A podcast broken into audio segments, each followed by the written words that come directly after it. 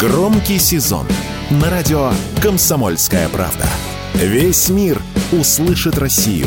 Весь мир услышит радио «Комсомольская правда». Фридрих Шоу. В главной роли Мадана Фридриксон.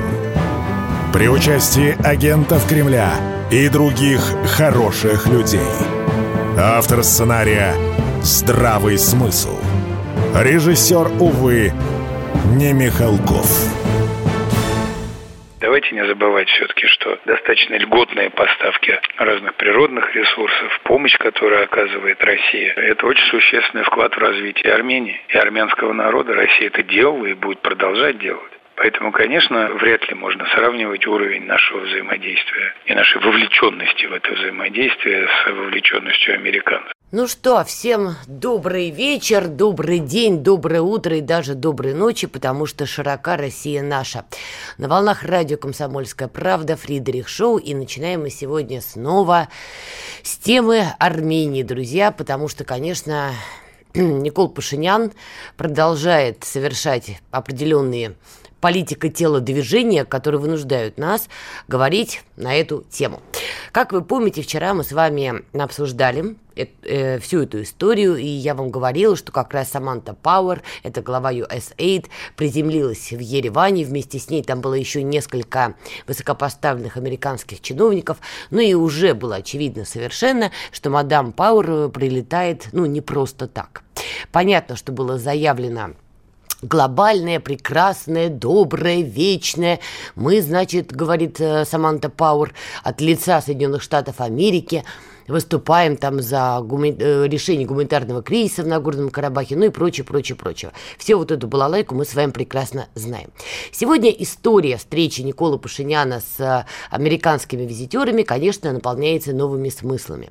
Итак, Пашинян на встрече с американским сенатором Гэри Питерсом заявил о важности поддержки США в преодолении стоящих перед страной проблем, сообщили в пресс-службе как раз-таки а, премьер-министра Армении. Но это еще не все, потому что сегодня же упала новость, что Байден отправил Пашиняну письмо. Практически письмо Онегина Татьяне или Татьяны Онегина, уже не суть важно. Значит, Байден в этом самом письме заявил, что Вашингтон и Ереван, и Ереван укрепят сотрудничество а, в вопросах безопасности. Ну, то есть понятно, сначала Никол Пашинян нарывается на то, чтобы все было опасно, ну а потом приходит добрый дедушка Байден, который как-то вот собирается, группируется, говорит, не переживай, сейчас все будет безопасно. Параллельно проходит новость, что президент России Владимир Путин созвонился с президентом Ирана, и также они обсудили ситуацию вокруг Нагорного Карабаха. Кроме того, и Москва, и Тегеран выступают за э, такой формат диалога по этой проблематике в формате 3 плюс 3. То есть Азербайджан, Армения, Грузия, Россия, Иран и Турецкая республика. Куда же без Эрдогана, друзья мои? Тем более, что сегодня и Эрдоган отличился по этой самой болезненной теме. А, по этой теме.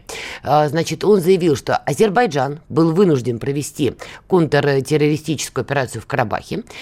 Ну и далее цитата. К сожалению, ничего не делалось, чтобы ответить на законное беспокойность деятельности Азербайджана в Карабахе. По этой причине он был вынужден провести операцию. С этой победой Азербайджана в регионе открылась возможность для полноценной нормализации отношений. И эту возможность, убежден, необходимо проанализировать. Мы ждем от Армении, что она ответит на протянутую ей руку э, и будет делать честные шаги сказал Эрдоган после переговоров с Ильхамом Алиевым. Ну и заодно Эрдоган также добавил, что Зангезурский коридор должен состояться – и если Армения этого не хочет, тогда этот самый коридор пройдет через территорию Ирана.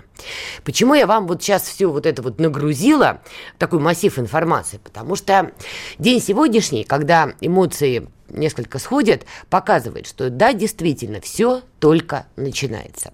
И это не просто красивая аббревиатура, друзья. Мы стоим, судя по всему, на пороге грандиозного шухера. Как в том самом известном фильме. Классика советская никогда, видимо, не умрет.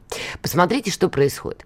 Значит, с одной стороны, наступают наши западные визитеры Соединенные Штаты Америки, с другой стороны, активный, активен Эрдоган, с третьей – Москва и, конечно же, Тегеран, который также интересует, э, что вообще происходит в этом самом регионе. Ну и параллельно держим в уме, держим в уме, и мы с вами обсуждали здесь э, на волнах э, радио КП, Грузия и Ираклий Гарибашвили, кричащий о том, что его страну втягивают, значит, в некие неприятные ему события, и через него, через его страну пытаются открыть второй фронт. Тут такое дело, друзья, что второй фронт, это уже звучит, знаете, устаревше.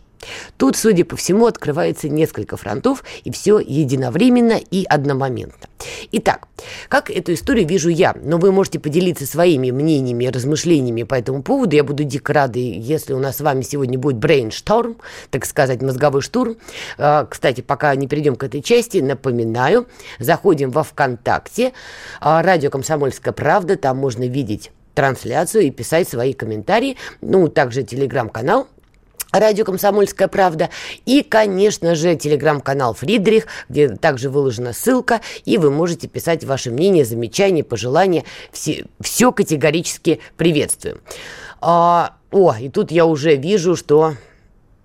И уже вижу ваши замечательные комментарии. Вот уже даже друг с другом вы общаетесь. Прекрасно.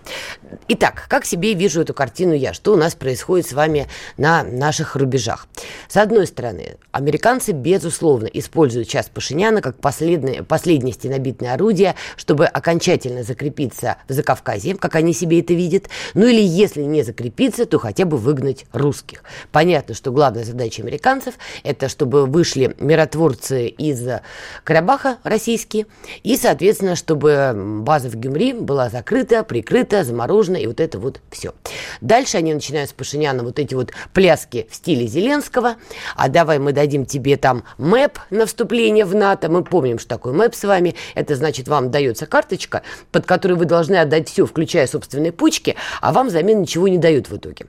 Зеленский по этому пути уже ходил. И не только Зеленский. В общем, многие постсоветские лидеры, не только, кстати говоря, на Украине, ходили этим путем и уже обратно вернулись. Ровно эту балалайку сейчас буду предлагать и Пашиняну американцы. С другой стороны, Эрдоган. Тут не надо думать, что Эрдоган действует с западными странами заодно. Вот как раз-таки наоборот. Эрдоган уже показал себя как плохой мальчик НАТО. Он в статусе плохого мальчика НАТО в данной истории и остается. Эрдоган глубоко убежден, что вот эта вот закавказская история – это его вотчина, это зона его влияния. И коль уж у нас однополярный мир рушится, а это так, то Эрдоган вот как раз в борьбе за зоны влияния в новом многополярном мире, вот он себе уже и очертил этот самый периметр. Другое дело, что не думаю, что Москва с этим очень согласна, но Эрдоган себе очертил. Поэтому здесь с американцами он точно не по одну сторону баррикад. И будет перетягивание Пашиняна Эрдогана. С одной стороны, Эрдоган будет тянуть его в свою историю, а с другой американцы в свою. Забавно будет, если Пашинян изобразит тот самый виртуозный шпагат и попробует удовлетворить и первых, и вторых. Что это будет означать? Что он согласится продолжать вот эту агрессивную риторику против России. Он уже, как вы знаете, мы обсуждали с вами в воскресенье, стал намекать, что УДКБ все-таки какая-то неправильная организация. И американцы будут толкать его дальше. Давай, давай, давай, давай. Давай ты заявишь, что Армения выходит из ОДКБ под карабахской истории, а давай-ка ты еще и базу прикроешь. И, судя по всему, Никол здесь уже выставил чек. Начались торги. Естественно, первым делом, я глубоко убеждена, он о гарантии. Вот сейчас ему вот эта вот делегация американская эти гарантии в уши и напихает. И расскажет, не переживай, цепляться за шасси, если что, не будешь. Поедешь, э, не знаю, в Америку, поедешь во Францию, все у тебя будет хорошо. Не переживай. С другой стороны, его тянет Эрдоган с криком «Хватит заниматься вот этим всем безобразием, нам нужен этот коридор». Зангизурский коридор – это важный проект, давай. Причем, я думаю, Эрдоган с ним играет в этой части по-восточному, пытается его убедить, что наоборот, все тебе только спасибо и скажут. И вот это перетягивание, оно уже начинается. И параллельно происходит другая история. Москва и Тегеран, две страны, озадаченные вообще происходящим в Армении с подачи Никола Пашиняна, пытаются понять, насколько все это будет угрожать безопасности и России, и Ирана, коль Москва и Тегеран, мы перечисляем их, ну и, собственно, к чему все это приведет. Не думаю, что и в Москве, и в Тегеране позитивный взгляд на все происходящее. И как там некоторые крикуны, титушники вот эти вот, понимаете, которые бегают сейчас по Еревану и подбегают к российскому посольству, как они не пытаются визжать и убеждать, что это якобы Россия хочет, этот самый Зангизурский коридор, я пока не вижу никаких предпосылок, чтобы на полном серьезе так говорить. Это чисто проект Эрдогана. И то, что этот коридор потом уже могут попытаться обуздать даже те же американцы или натовцы, это тоже вопрос отложенного времени. Но потом. Это станет уже предметом торга между Эрдоганом и западными партнерами. На данном этапе они а, стоят а, обособленно и больше заняты тем, чтобы Пашинян добил уже российский вопрос на территории своей страны. И уже и не только свои, там еще и в контексте Карабаха. И во всем этом безобразии остаются только армяне. Люди, которые вынуждены жить вот в этой чудовищной матрице.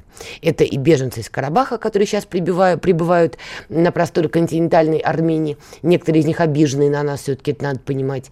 И это армяне, проживающие в самой Армении, в Ереване и там в других городах. И вот люди заложники этой истории. И сейчас, уже прямо сейчас, действительно ведется активная работа, чтобы максимально им промыть мозги, чтобы максимально рассказать, что это не они, ни в чем. Они ни в чем не виноваты. Во всем виноваты русские, иранцы, Бог знает кто еще. Но вот главное, Пашинян делает все правильно. Исход будет один. Пашинян может дойти до этой крайней точки, конечном счете сесть на этот шпагат, который его в итоге и порвет. И не будет у него какой-то ман, маны небесной и счастья с улетанием куда-то за бугор. А армяне останутся в том хаосе, который он и породит. Собственно, как и сейчас живут и украинцы. Давайте сделаем небольшую паузу и вернемся. Фридрих Шоу. Он срывал большой куш. Борис Бритва или Борис хрен попадешь. Жесткий, как удар молотом. Живой советский герб. Говорят, эту сволочь вообще невозможно убить. Он с песней уничтожал кольцо всевластия.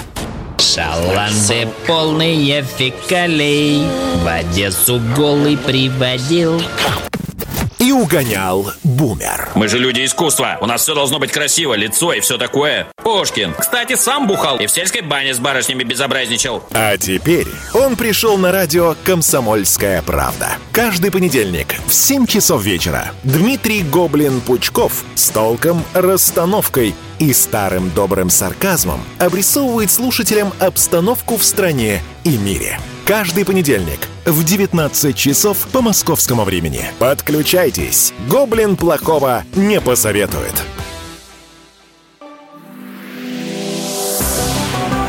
Фридрих Шоу.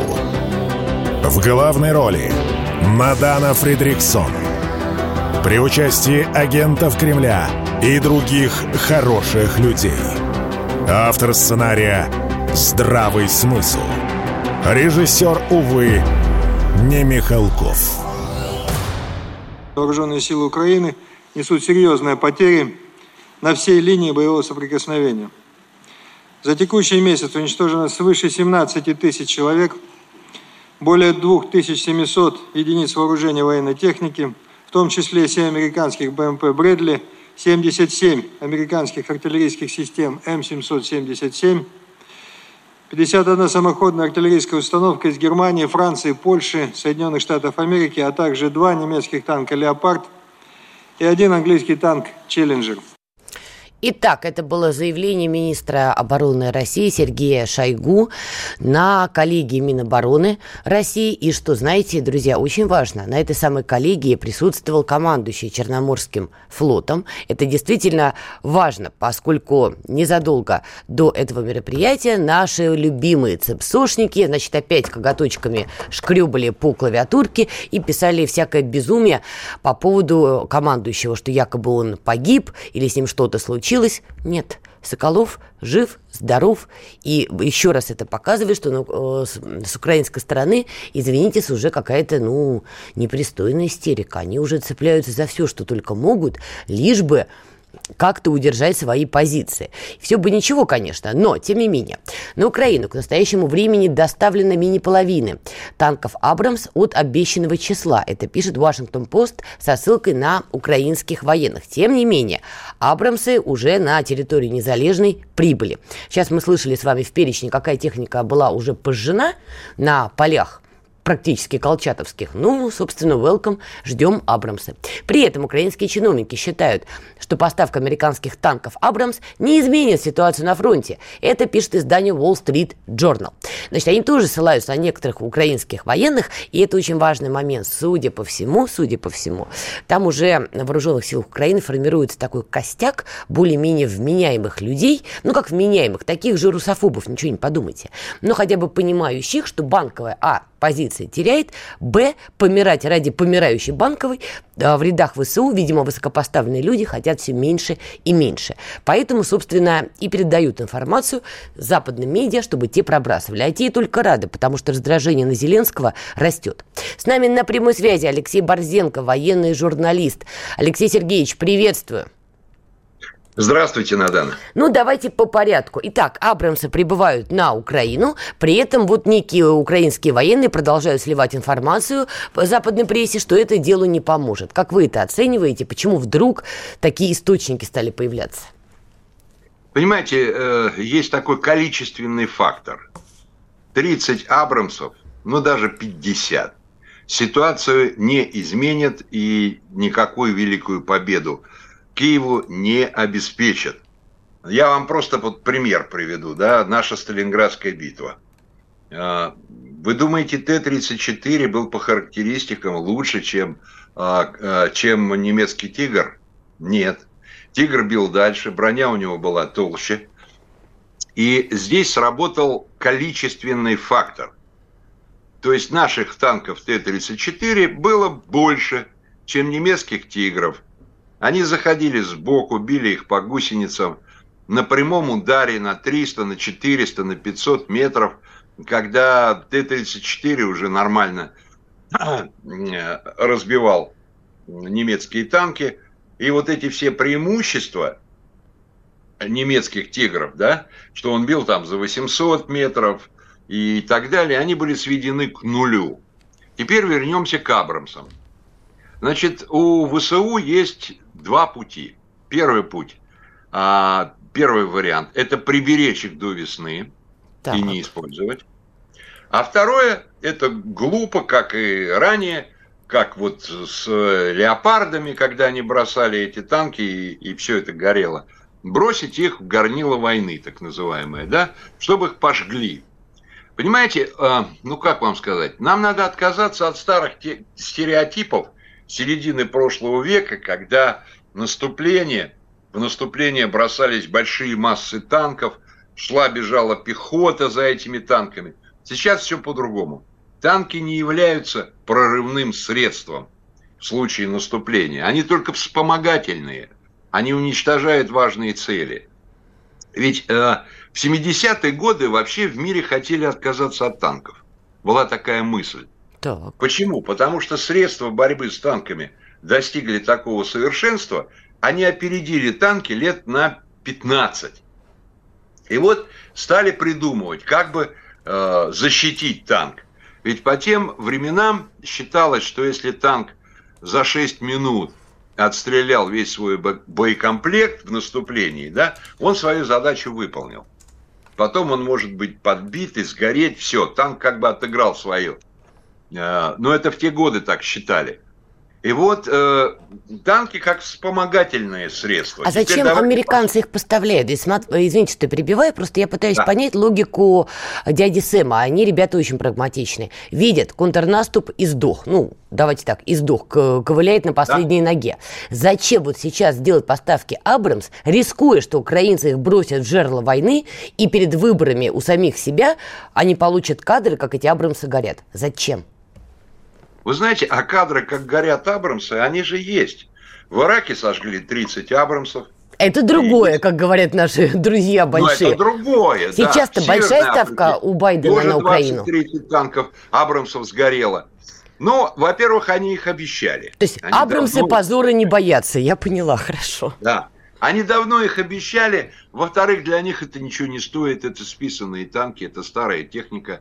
Сейчас начинать. Понимаете как? Ну вот, э, давайте я так просто скажу. Вот «Жигули» первой модели, да, все вы помните эту маленькую копеечку, да, и «Жигули», допустим, там 12 модель или там девятка, да, фантастическая разница между двумя, э, двумя машинами. Точно такая же разница и между э, старым танком Абрамсом, Абрамсом и последним. Так. Речь идет об усилении брони. Вот понимаете, вот эти снаряды с объединенным ураном, они прошивают любую броню.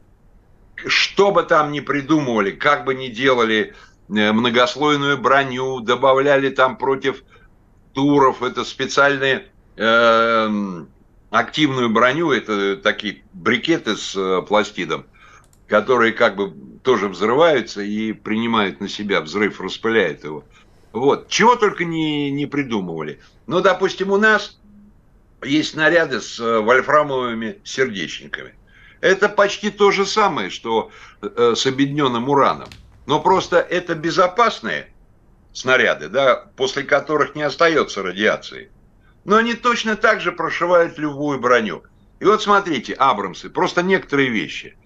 А, профиль гусениц на Абрамсах такой, что он не годится для вот этого жирного украинского чернозема при массе за 60 тонн он будет буксовать и закапываться. Это точно так же, как разница между летней резиной и зимней шипованной. Но это я вот вам образ говорю, да, это то же самое. Поэтому вот он вышел, закопался, его долбанули, подбили ему гусеницы, а потом его уничтожают. А как? 6-7 туров загоняют в него, и в итоге он загорается, взрывается боекомплект, отрывает башню. То есть он э, смертник, танк. Танк-смертник, вот это... это прямо звучит. Но смотрите, ведь, видимо, опираясь на эти же данные, вот эти украинские чиновники военные, которые шепчутся западной прессой, они же и говорят по секрету, что поставка не изменит ситуацию на фронте.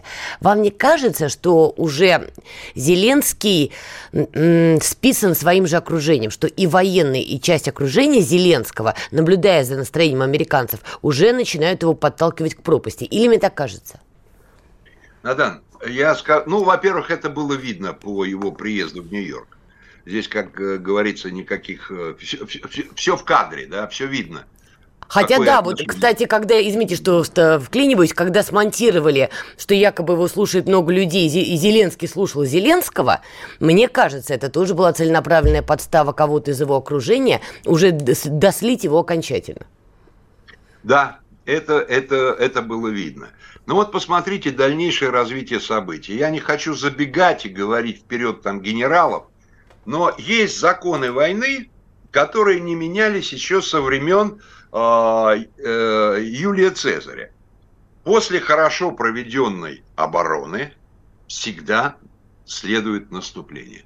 Теперь смотрите, что делать, что делать ВСУшникам. Ясно, что контрнаступ провалился, страшнейшие потери – что нужно набирать людей в армию, значит, что они могут сделать в этой ситуации?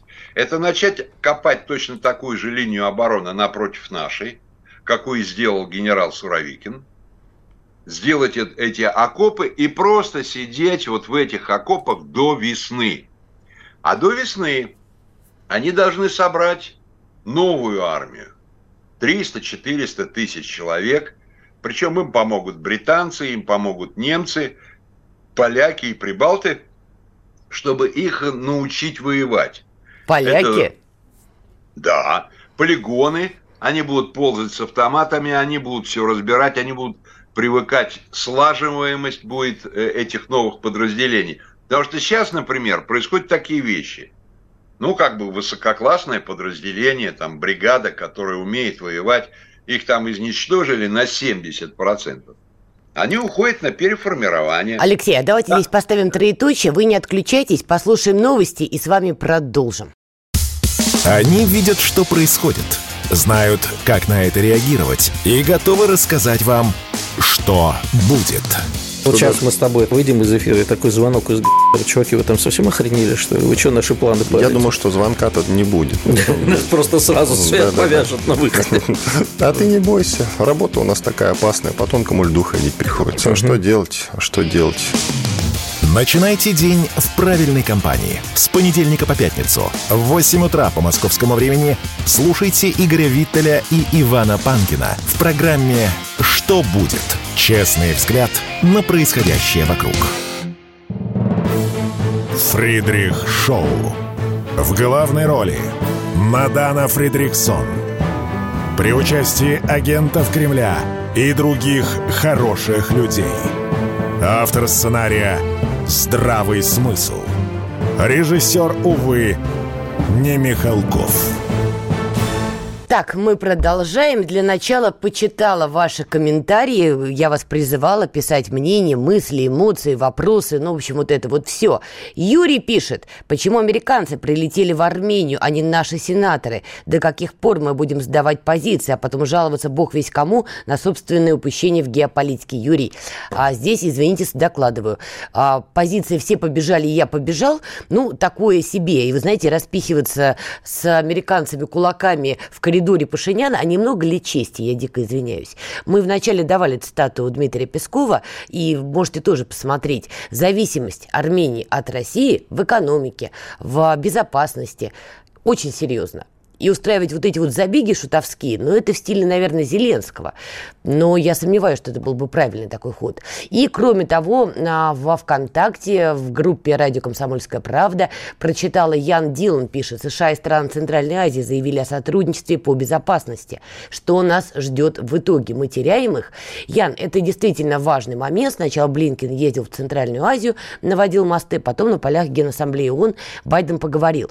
Э, да, американцы хотят из Центральной Азии сделать плацдарм тройного назначения, против Китая, против России и против Ирана, потому что некоторые центральноазиатские страны имеют выход к Каспию. Да, безусловно, очень хотят. Получится ли? Большой вопрос, потому что туда влез Эрдоган, в Центральную Азию, и там он в пику американцам действует. Там есть российское влияние, которое в пику американцам, и китайское. Так что не спешите нас хранить. Это я почитала ваши комментарии. Теперь Любимая тема. И мы ее продолжаем с Алексеем Борзенко, военный журналист. Алексей Сергеевич, вы сказали, что и поляки будут, значит, помогать ВСУ. Тут мы не просто так назвали программу сегодня. Дуда вам, а не победа. Ни много ни мало. Вот прямо Дуда. Во-первых, сравнивал с утопленниками в, у Украину. Во-вторых, сказал, что нет, новое вооружение поставлять Украине больше не будем, нам самим надо, нам самим мало. Забирайте вот это самое старье. Ну и главное – в Польше подтвердили, что 15 ноября в стране упала ракета из Украины, а не злая русская ракета. Алексей да. Сергеевич, ну вам не кажется, что поляки, назвав Украину утопленниками, стали ее топить? А вы говорите, будут тренировать. Вы знаете, польский интерес э, в Украине, он очень простой и, в принципе, он ясен, да? Изменить итоги Второй мировой войны и вернуть себе Львов.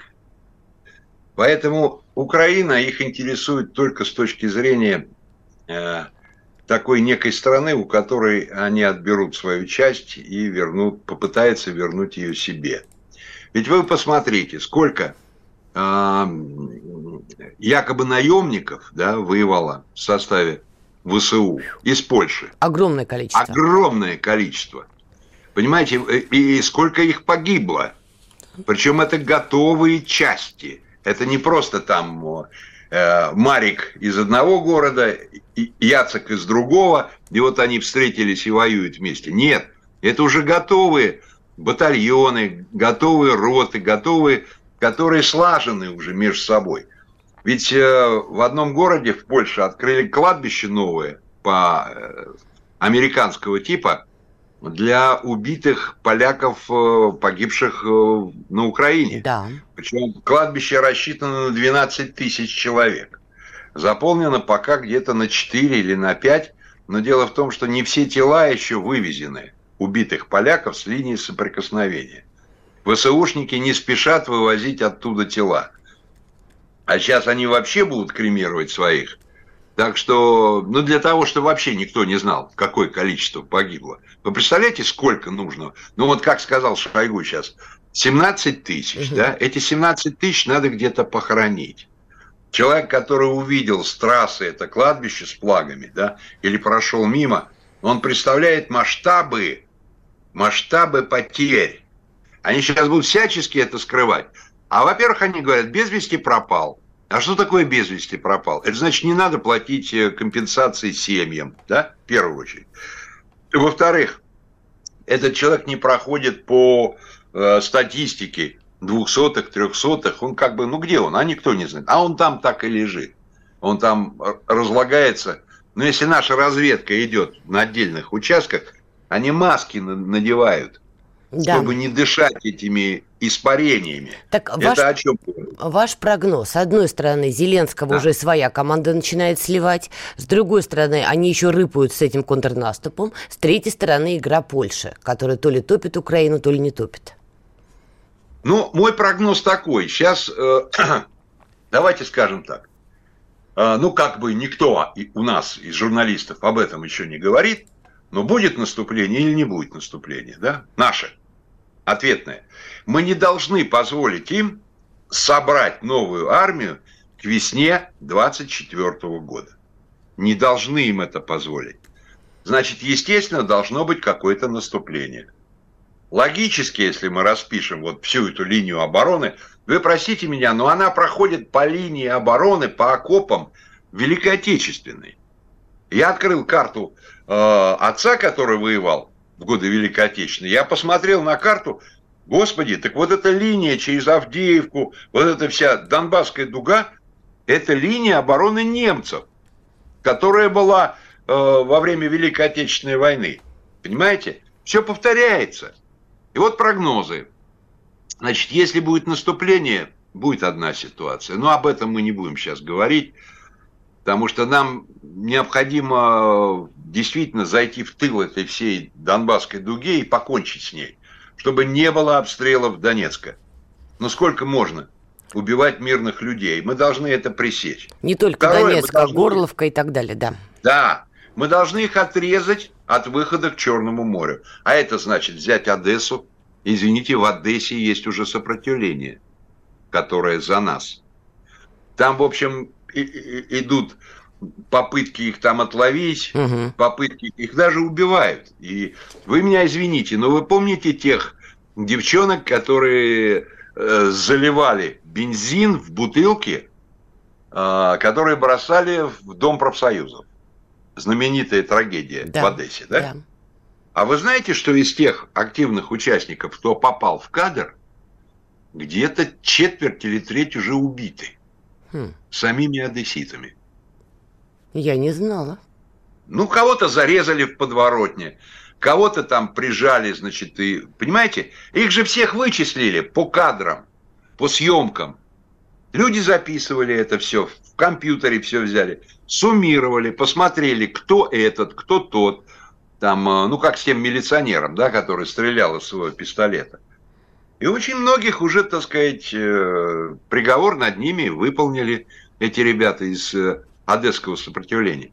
Короче говоря, смысл в чем? Мы должны освободить Одессу, Николаев, э, выйти к Приднестровью, отрезать их полностью от выходов к морю. Только тогда Севастополь может вздохнуть свободно и не ждать вот эти морские дроны, которым сейчас они получат подводные дроны. Вообще надо сказать такую вещь, что убедившись в полном провале своего контрнаступа, они сейчас все силы применят к тому, чтобы увеличивать количество дронов. И все страны Запада начнут им присылать свои модели, свои, значит, чипы управления и так далее. И они будут усиливать дронную атаку на нас. И не только на Крым. А, кстати, британцы им сказали, займитесь Крымом. Надо кошмарить Крым. Ну, правда, они опоздали, потому что э, летний сезон заканчивается, и, и все, кто, ну, осенний сезон, бархатный сезон, и все, кто приезжал отдыхать в Крым, они уже вернулись домой, да? То есть не получится того эффекта паники, который хотели получить в Киеве. Вот, но они сейчас будут увеличивать количество дронов. И там ведь э, вся вилка в чем? А, то есть у нас есть ПВО, которое бьет ракеты. Большие, нормальные ракеты мы сбиваем. А вот эта вся поганая мелочевка, которая летает, да, с небольшими моторчиками, небольшого размера, и вот они как летают? Они летают вдоль реки, по низине, по, по самым низким местам. Они не поднимаются выше 50 метров, потому что ПВО начинает ловить где-то с 50 там, и 100 метров, да? И вот они вот по такой мелочевке проходят. И как вот это уследить, как с ними бороться? Сейчас должно быть так называемое появиться антидронное ПВО. То есть это отдельный сектор ПВО, который будет заниматься вот этой мелочью. Туда войдет и лазерное оружие, мы уже пробуем, испытываем его на сбивании. Действительно, э, лазерное оружие ослепляет дрон, и оператор там, сидя, не видит ничего по картинке, куда идет машина и, и вырубает электронику и так далее. Но нужны какие-то средства, которые бы, ну, скажем, там, я не знаю, ну, достаточно примитивные. Вот идет дрон, по нему стреляют из пушки там большим зарядом гвоздей, да? Ну, образно говоря.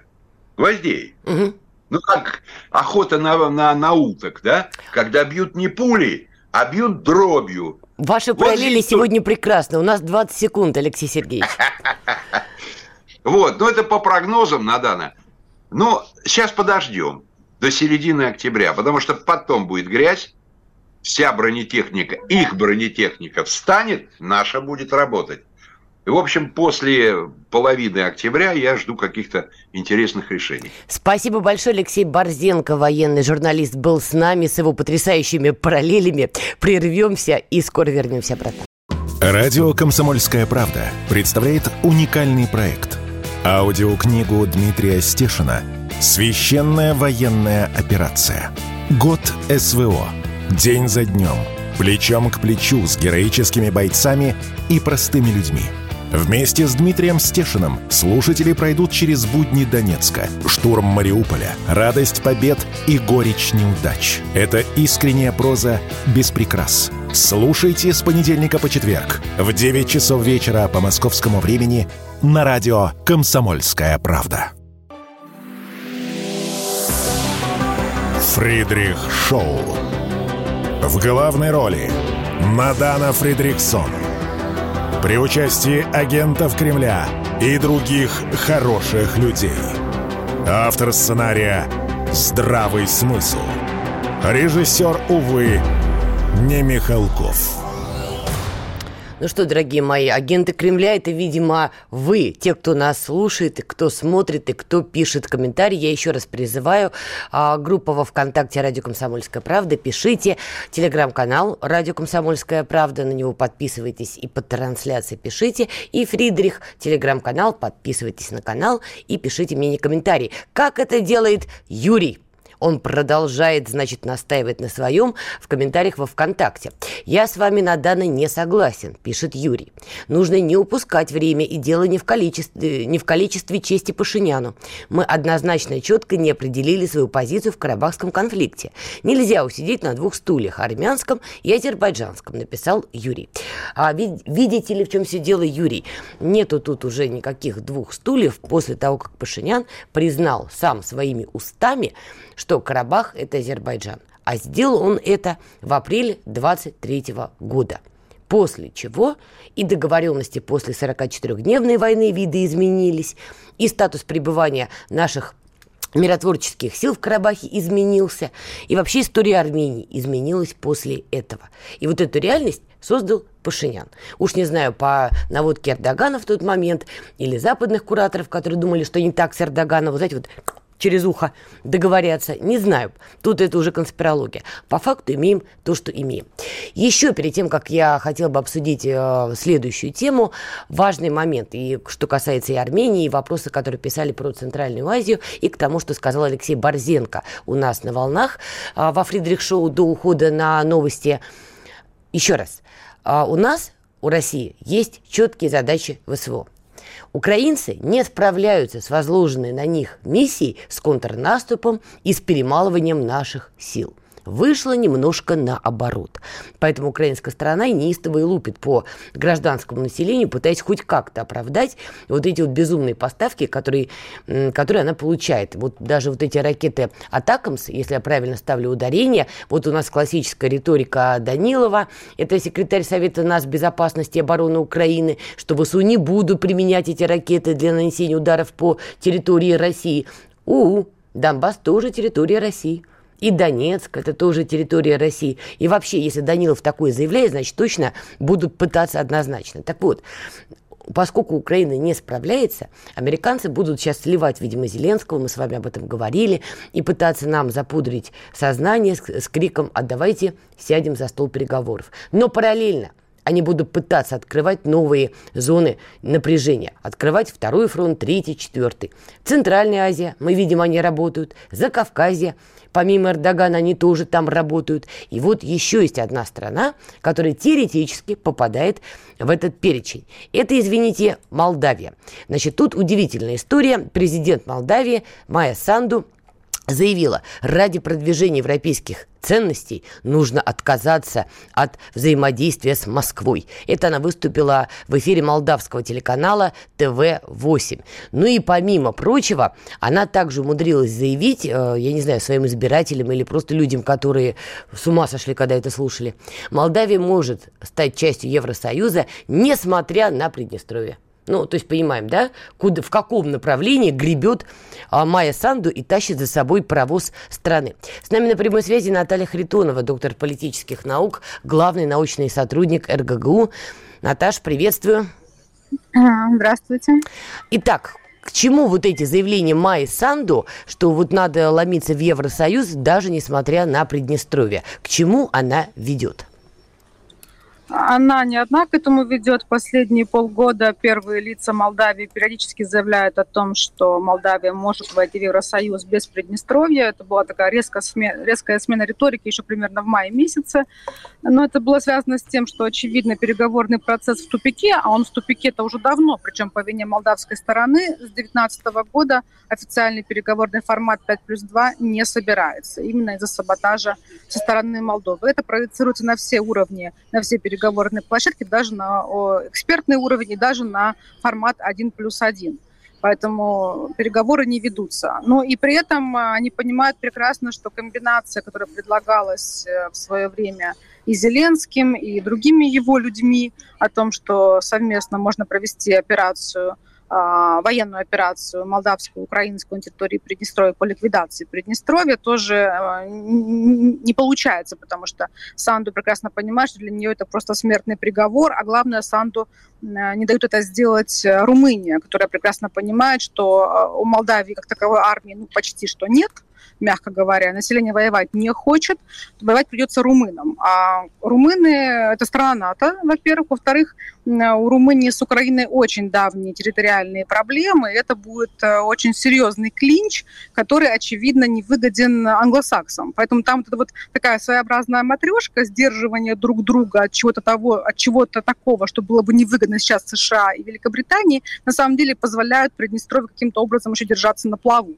Вот примерно такая комбинация. Но это не мешает Санду э, говорить о том, что мы, как только Молдавия то есть правый берег войдет в состав Евросоюза, будет создана буквально витрина молдавского благополучия, и левый берег самостоятельно, будучи в ну, реально в блокаде, в которой Приднестровье проживают уже много-много лет, э, самостоятельно выберет путь реинтеграции с Молдовой. То есть вот, вот таким вот образом они себе это видят, хотя, конечно, э, те, кто знакомы с местными реалиями, убеждены совершенно в обратной истории. Но, опять же, повторю, это не мешает Санду чернить Москву. Вот буквально там на днях упала ракета, не взорвавшись на территории Приднестровья в Кицканах.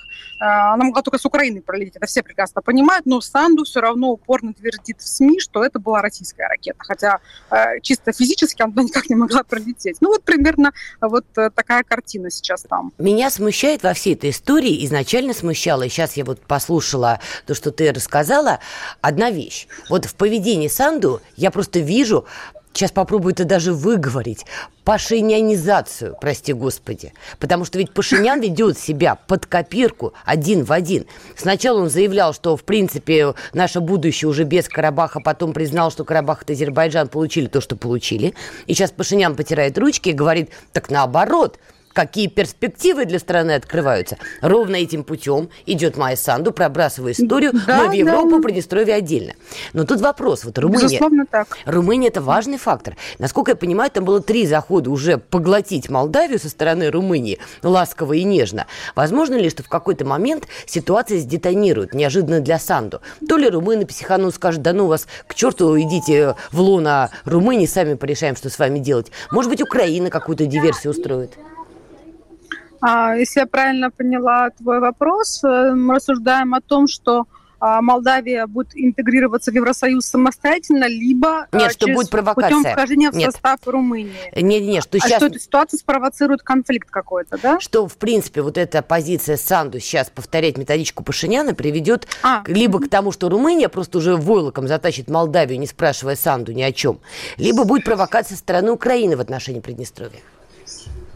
А, в принципе, возможно абсолютно все, но а, сейчас эксперты рассматривают сценарий, о котором ты говоришь, но несколько в другом разрезе, что Приднестровье, а, как бы это как, как будто бы Карабах, а, соответственно, Армения это как будто бы Россия, да, и получается, что вот, вот, вот, вот в этом ракурсе сейчас эксперты это рассматривают. И, конечно, здесь варианты, э, количество вариантов более, ну, ограниченнее, потому что, э, ну, очевидно, что Россия не бросит 240 э, тысяч своих граждан, совершенно очевидно, да, и все равно все прекрасно понимают, что исход Приднестровского вопроса будет решаться по итогам СВО. Это прекрасно понимает и Санду. Но кто-то ее убедил а, в том, что Россия в СВО потерпит поражение. И Приднестровье, как спелый плод, упадет в руки Молдавии и реинтегрируется. Именно поэтому они сейчас запускают такую риторику, никого не напрягающую, но даже расслабляющую какую-то часть и молдавской элиты, и приднестровской элиты. И опять же повторю, на фоне полного отсутствия переговорного процесса, на фоне того, что продолжается удушение Приднестровья,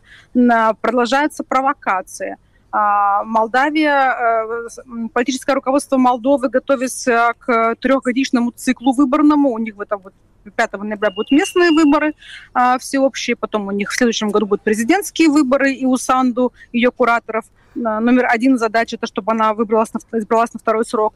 И в 2025 году у них парламентские выборы. И задача ровно те же, чтобы правящая партия снова оказалась у власти. И поэтому, конечно, они на этом фоне делают полную зачистку оппозиции, которая так или иначе, по крайней мере, раньше демонстрировала какую-то а, способность договариваться о чем-то с Приднестровьем. То есть там тотально все зачищается, уголовные дела буквально клепаются на всех, не дожидаясь решения судов, партии люди объявляются вне закона, то есть там творится а, то, что они называют демократией, ну, это мы понимаем, что там демократия даже не пахнет, даже, даже Брюссель в шоке от такой демократии, но так как это геополитически им выгодно, они все на это закрывают глаза.